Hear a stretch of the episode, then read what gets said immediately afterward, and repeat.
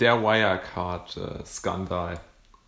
Es gibt, glaube ich, wenig Dinge, die in Deutschland in der Wirtschaft so schlecht laufen wie das Bankwesen. Ja, also wir haben sind eigentlich das einzige große Industrieland ohne eine international agierende und wirklich angesehene Großbank. Also die Deutsche Bank ist ja kaum ernst zu nehmen.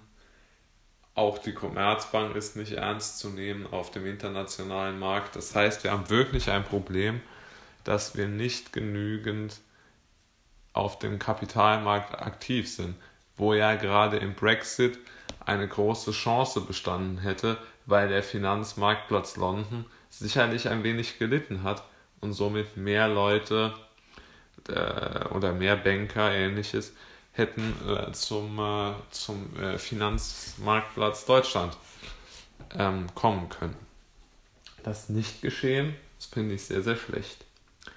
Aber darum geht es jetzt gar nicht. Es geht darum, dass Wirecard jetzt natürlich auch nochmal dem Ansehen zusätzlich geschadet hat, weil dass man jetzt einfach mal auf Treuhandkonten,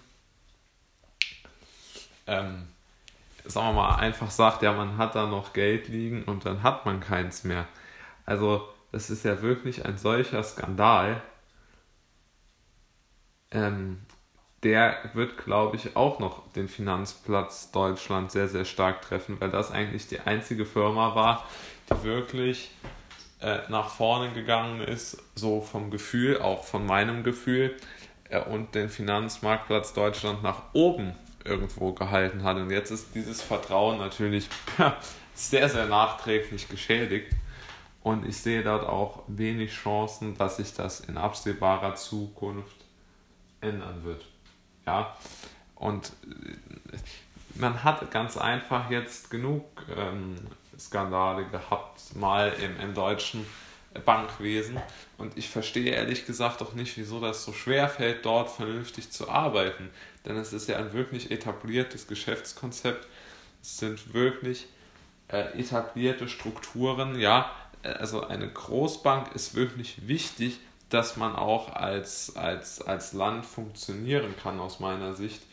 Und dass man nicht so abhängig ist von den amerikanischen Großbanken, ja. Also JP Morgan und Morgan Stanley sind mir zu stark in Deutschland vertreten. Auch die Family Offices sind in Deutschland sehr stark. Aber mir gefällt es einfach nicht, dass der Finanzmarktplatz Deutschland so schwach ist und durch Wirecard, durch diesen riesigen Skandal, ist jetzt dann nochmal mehr Vertrauen verloren gegangen.